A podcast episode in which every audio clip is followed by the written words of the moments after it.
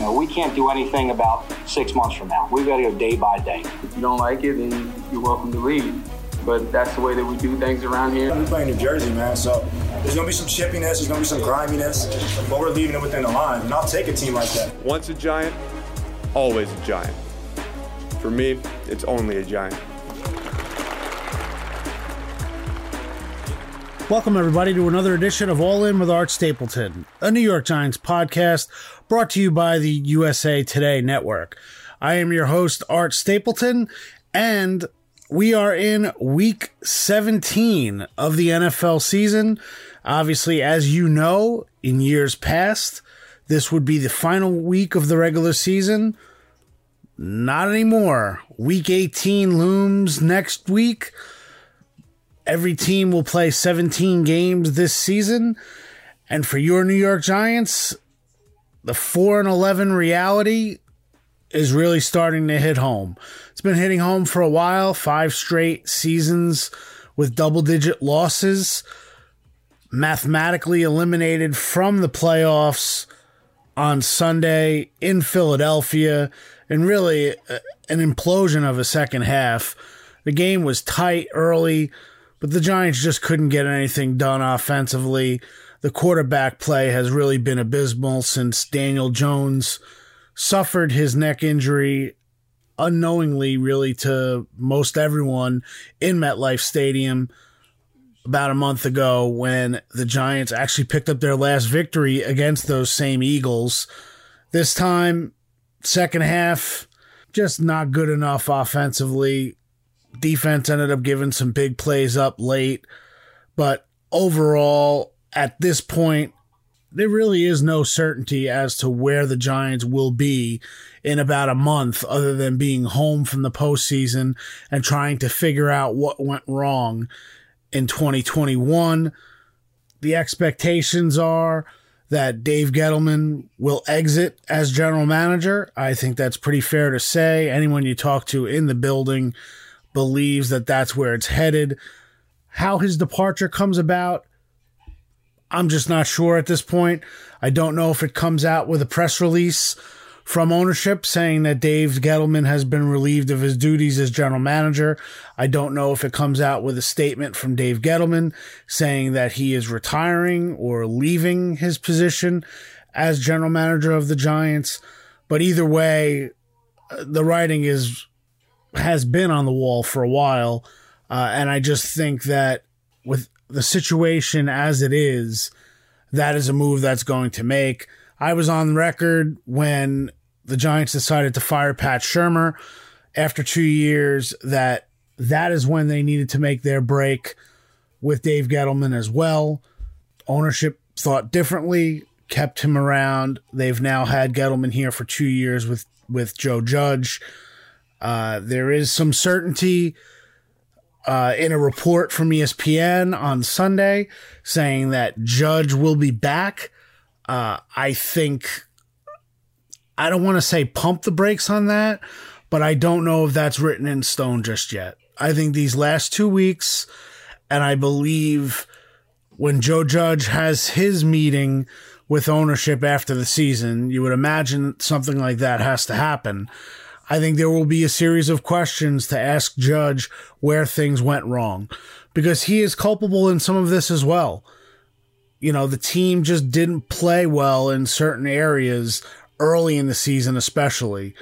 And those 2 games that they did not win in Washington and then at home against Atlanta really, really shaped this season for the Giants. They gave away 2 games, potentially, one for certain in Washington, and then the second one with Atlanta at home. You just can't lose those games if you want to be a team that's in contention.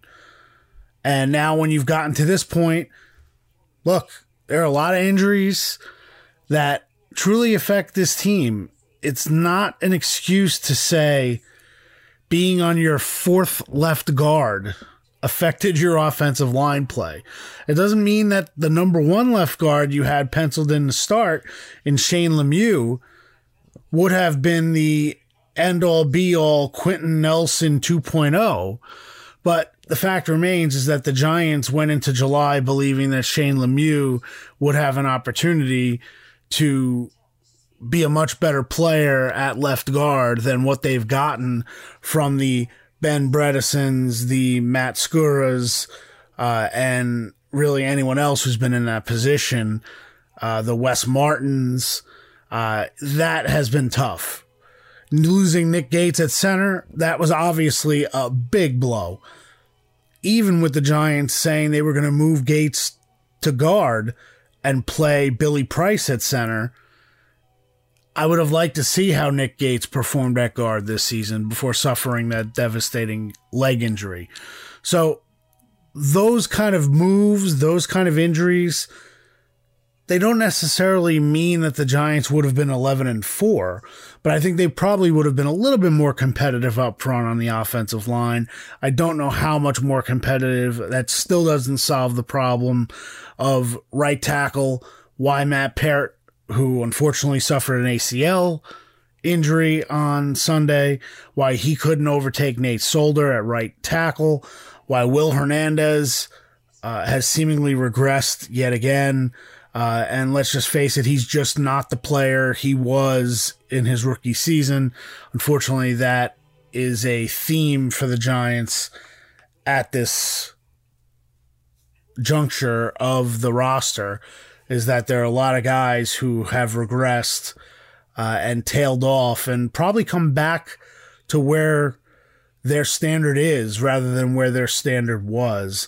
And I think that's an unfortunate situation. So we'll touch on a couple different topics. This week's program, I'm flying solo. Try to work some guests out. And those guests are still in the mix for whether it's next week or in the postseason to bring on the show. But it just didn't work. Outside the building, there were a couple guests that I tried lining up. It just didn't work out schedule-wise. And then inside the building, I was working on a couple different players. But because the players are on strict remote, their schedules are a little haphazard right now. So they're trying to get used to, again, you know, whether it's meetings or lifting or however that may be. It just didn't work out. So instead of pushing the show back this week, I wanted to be able to come on and kind of hit some big topics. So if that's what we got to do, that's what we got to do. We keep rolling all in. We've made it this far. We want to keep going. So it's unfortunate this is the first week without a guest, but you'll have to deal with me and enjoy my presence here on All In. We'll get to a couple different topics, but first off, wanted to remind you today's show, as always, is brought to you by Tipico Sportsbook, a global sports betting leader, now live in New Jersey and Colorado. Make your favorite sports more interesting with Tipico's fast and easy mobile sportsbook app. For a limited time, new users from this podcast will enjoy a special welcome bonus. Terms and conditions apply, 21 and over. See site for details. Gambling problem? Call 1-800-GAMBLER. Get your bonus today at usatodaybet.com/podcast. That's usatodaybet.com/podcast. So our friends from Tipico have been with us really since the beginning of the season. So want to thank them for their involvement, not just with the USA Today Network, but also with our podcast. And we look forward to more partnerships down the road. Want to hit on a couple different topics today. Obviously, the passing of an icon, John Madden. I ended up writing a story about John Madden and his connection to the Giants, both what happened back in 2007 with Tom Coughlin and the inspiration that Joe Judge hopes his players can draw from John Madden. I'll get to that in a little bit. Also want to talk the draft prospects for this game this weekend. It's Sunday in Chicago at Soldier Field. Giants and Bears. Obviously, you know, the Giants own the Bears pick in the first round of the 2022 NFL draft. So the result does matter for the Giants, not so much the Bears, but it really both sides. The bottom line is, and I'll get to it a little later, the Giants need a clean result. because you need to help one of the picks. You can't hurt both picks. And I'll explain that in a couple minutes. But first, before we get to those two, I wanted to talk about Saquon Barkley, and that will be a big storyline heading into Chicago, as big a storyline as there can be with a team that's 4-11 going against the Bears, who are also playing out the string. As you know, Saquon Barkley blew out his knee, the ACL injury, on the first play of the second quarter last season in week 2 in Chicago against the Bears. Had to be carted off. We remember the anguish on Barkley's face, Joe Judge's promise that a greater comeback would be written. This has been a very difficult season for Saquon Barkley. He had to overcome the injury and come back. He had an ankle injury just when he started getting going against the Saints, first half against the Cowboys, and he steps on an opposing player's foot, sprains his ankle, and he really has not been the same since. And if you've seen press conferences with Saquon Barkley, I know that was a big topic. Some of my colleagues have, on the beat, have talked about Saquon kind of shirking his responsibilities as a team captain and a leader. And he didn't talk after the game on Sunday to the assembled media in the press conference. Instead, Devontae Booker came out and talked, and he, other than the two quarterbacks, Mike Glennon and Jake Fromm, Booker took the answers to why the offense had struggled. Now, I do believe that the Giants were spoiled with Eli Manning, and the media was spoiled with Eli Manning a little bit too, is that Eli knew how to handle this. And Eli also had a taste of success before the failure. He had the struggles, then he had success, and then worldly success, and then failures. The reality is that Eli developed his personality in the media and how he handled those responsibilities while they were winning.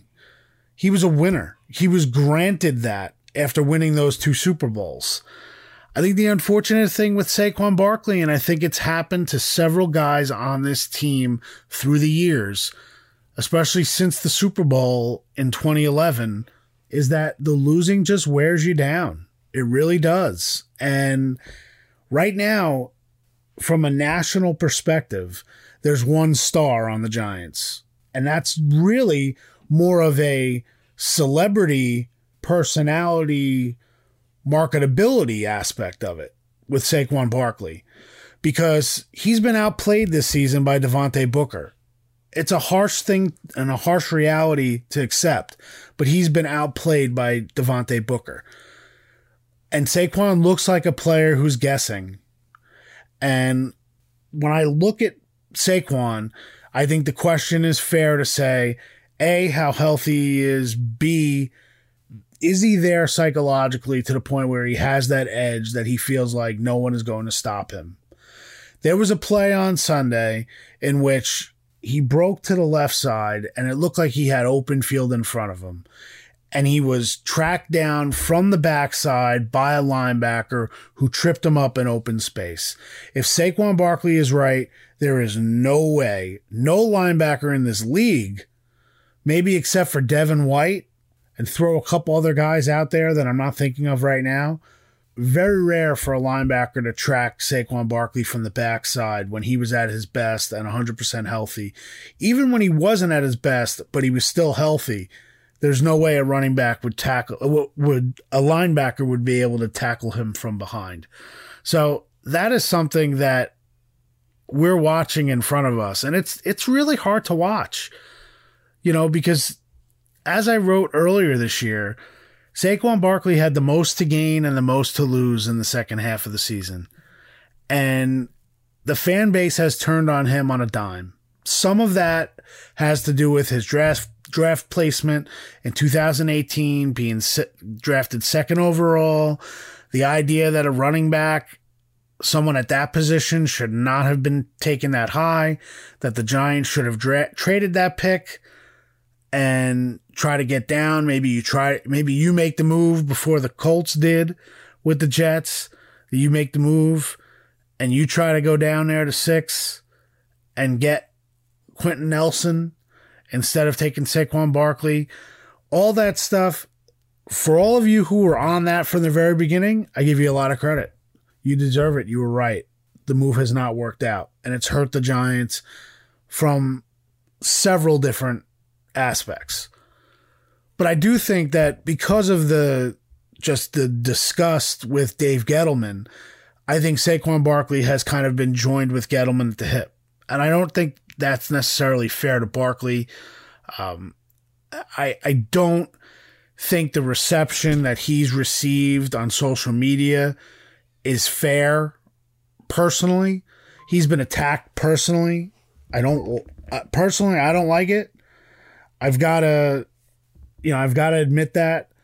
I think everything you've seen from Barkley on the field this year deserves criticism, and it's fair. Where he is, what he has left, what his contract status will be, I think that's fair game. But attacking him personally, look, this is not a bad guy right now. You're not talking about a guy who doesn't want to represent this organization the best way he knows how. And I think some people have kind of lost sight of that. Again, that does not give him a pass for all the shortcomings that he's had and the injuries and trying to get back from those injuries. But in reality, that's where we're at as far as what Barkley is dealing with. Now, another interesting aspect for Saquon is that he was asked on our Zoom call on Wednesday, going back to Soldier Field, the scene of the injury. Does he have any emotions? Is he thinking about it? And he really downplayed it, was not interested in getting wrapped up in talking about the injury and going back there. And the first thing that came to mind for me was another devastating injury that changed really the course of a player in Giants history, and that was Victor Cruz. And when Victor Cruz tore the patellar tendon back in 2014, at Lincoln Financial Field in Philly, we all remember the scene, the tears, going off on a cart. It was very similar to what happened with Saquon last year, at least to me. And 2 years later, when the Giants went to Philly, right around this time, I believe it was December 23rd, if I'm not mistaken, when they went to Philly trying to claim a postseason berth, which they ended up getting despite losing a couple days later, Victor Cruz promised that he was going to go to the exact spot in the end zone where he was injured 2 years earlier. And he did. Before the national anthem, he went to the back right corner of the end zone, took a knee, said a prayer. Then he met up with Odell Beckham Jr., and the two again dropped to one knee. They stayed there for about 3-4 minutes, and they talked about closure and trying to get to a point where he could finally put that moment past him. Cruz could. And we know the Giants ended up going on and making the playoffs that year. We know what happened in Green Bay. We know the boat trip. We know Victor Cruz ended up leaving the organization. He was cut. But that kind of moment gave him a little bit of a closure going back to Lincoln Financial Field. And I kind of thought Saquon would open up to some of those emotions. But look, he's heard all week about how he dodged his responsibility on Sunday. Fans were pretty harsh on him. And if he didn't read it himself, I'm sure he was told that there was a lot of criticism that he allowed Devontae Booker to talk after the game on Sunday. And he didn't come out there and step up as a leader and a captain on this team. Now, in reality, no captains talked on Sunday for the Giants. There were no captains. Part of that is because two of the quarterbacks had to speak. So you couldn't deal with having more. I think we had 5 players talk on Sunday. And I don't believe anyone was a captain. I'm trying to remember. Devontae Booker talked. Lorenzo Carter talked. The two quarterbacks. Yeah,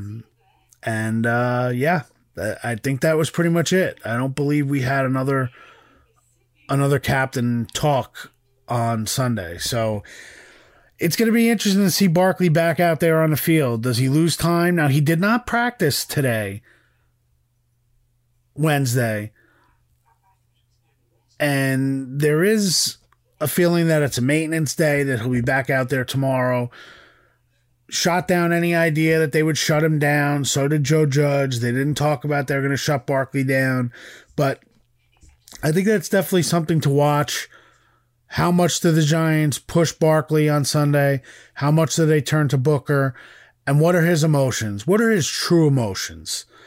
Because I have a feeling that once we get to Sunday and they walk inside that stadium at Soldier Field and Saquon starts getting flashbacks of being in that training room and what it was like to go off on a cart, and people start asking him on site, I think you're going to get a different answer.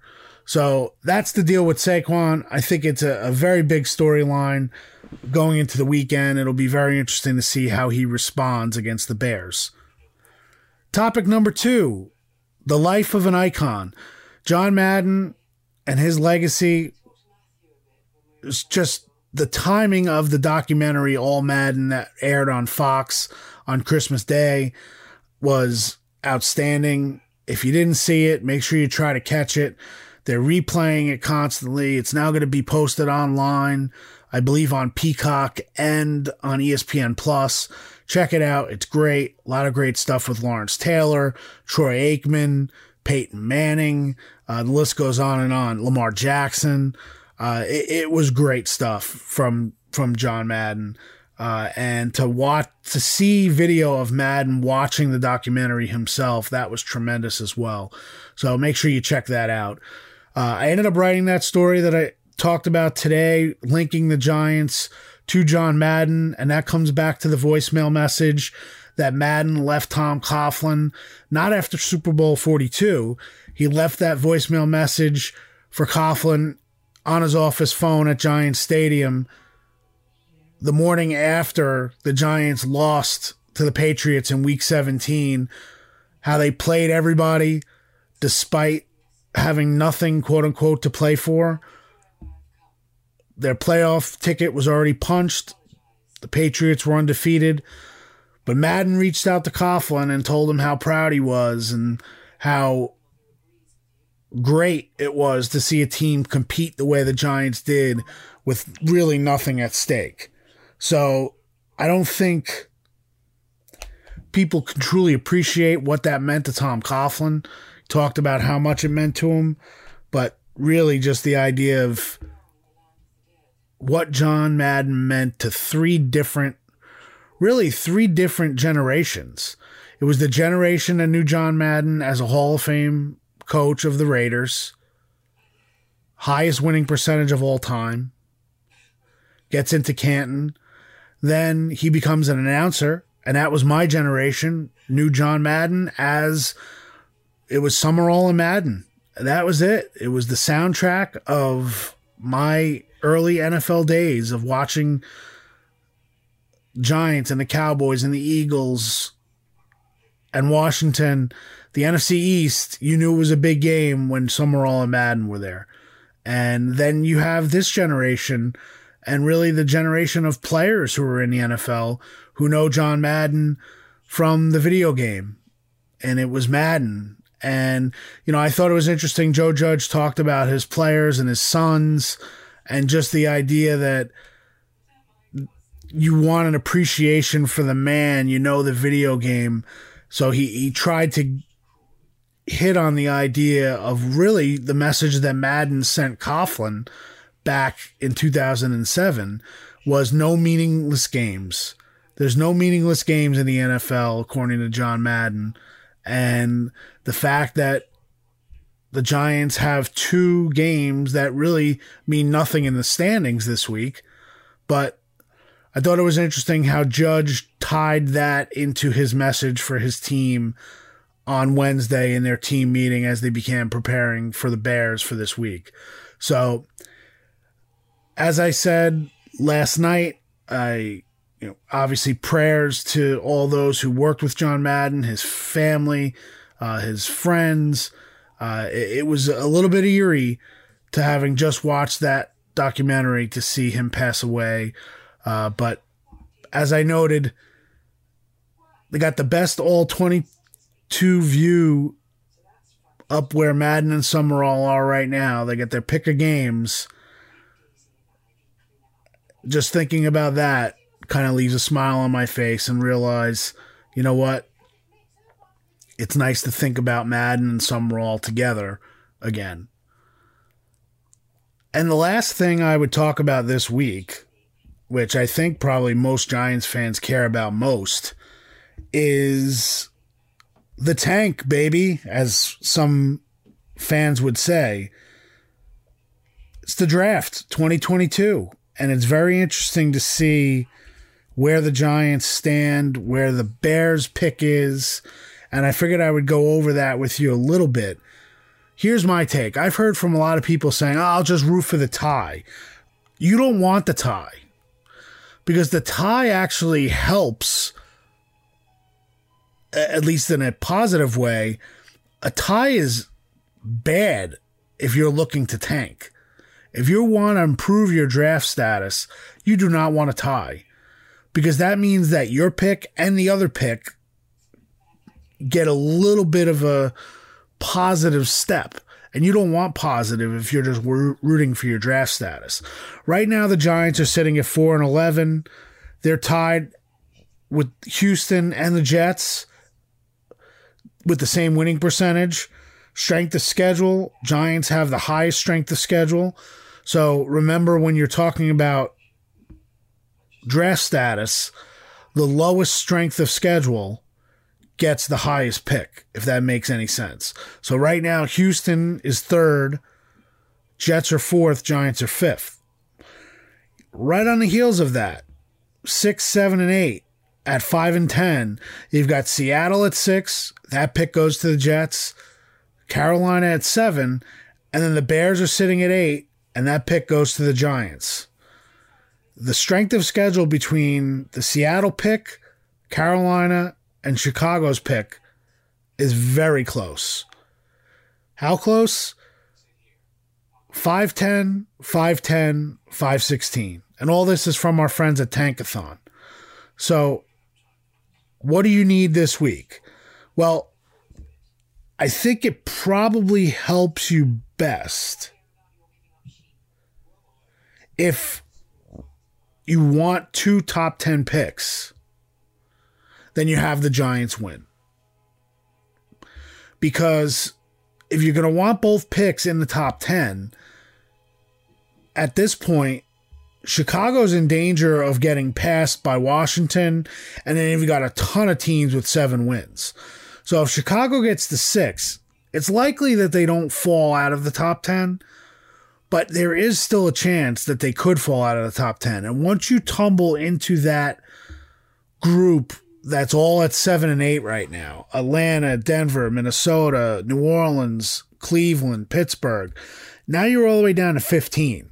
And if the Bears win this week, and then Minnesota, I think it's Minnesota in week 17 or week 18, if they lose, I think the Bears have a good chance to win out if they get their mojo going. They already won in Seattle last week. So if you're a Giants fan and you want 2 top 10 picks, I think you root for a Giants win this week. If the Giants lose and then the Jets and Houston win this week, the Giants could go all the way up to 3. So you kind of wish you had the results before you knew what the Giants had to do. But if you're a Giants fan and you think the Jets and Houston can win this week — Jets are playing Tampa Bay, by the way, so that's not happening. So I think if you're a Giants fan, you're probably rooting to beat the Bears to keep that pick in good standing as high as it could possibly be. That's the way I would look at it. And do not be rooting for a tie. A tie does not help you in this situation if you get into tiebreaker scenarios, because teams will lose and leapfrog you to get a higher pick. That's what you're guarding against when you're the Giants. So I hope you enjoyed this week's episode. Hopefully everyone is continuing to have a healthy and a happy holiday season. Happy New Year. I'll be back with you next week. Hopefully we'll get a guest on to talk about the final week of the season and heading into really another offseason of change for the New York Giants. So keep it right here. Stay all in, and we will too.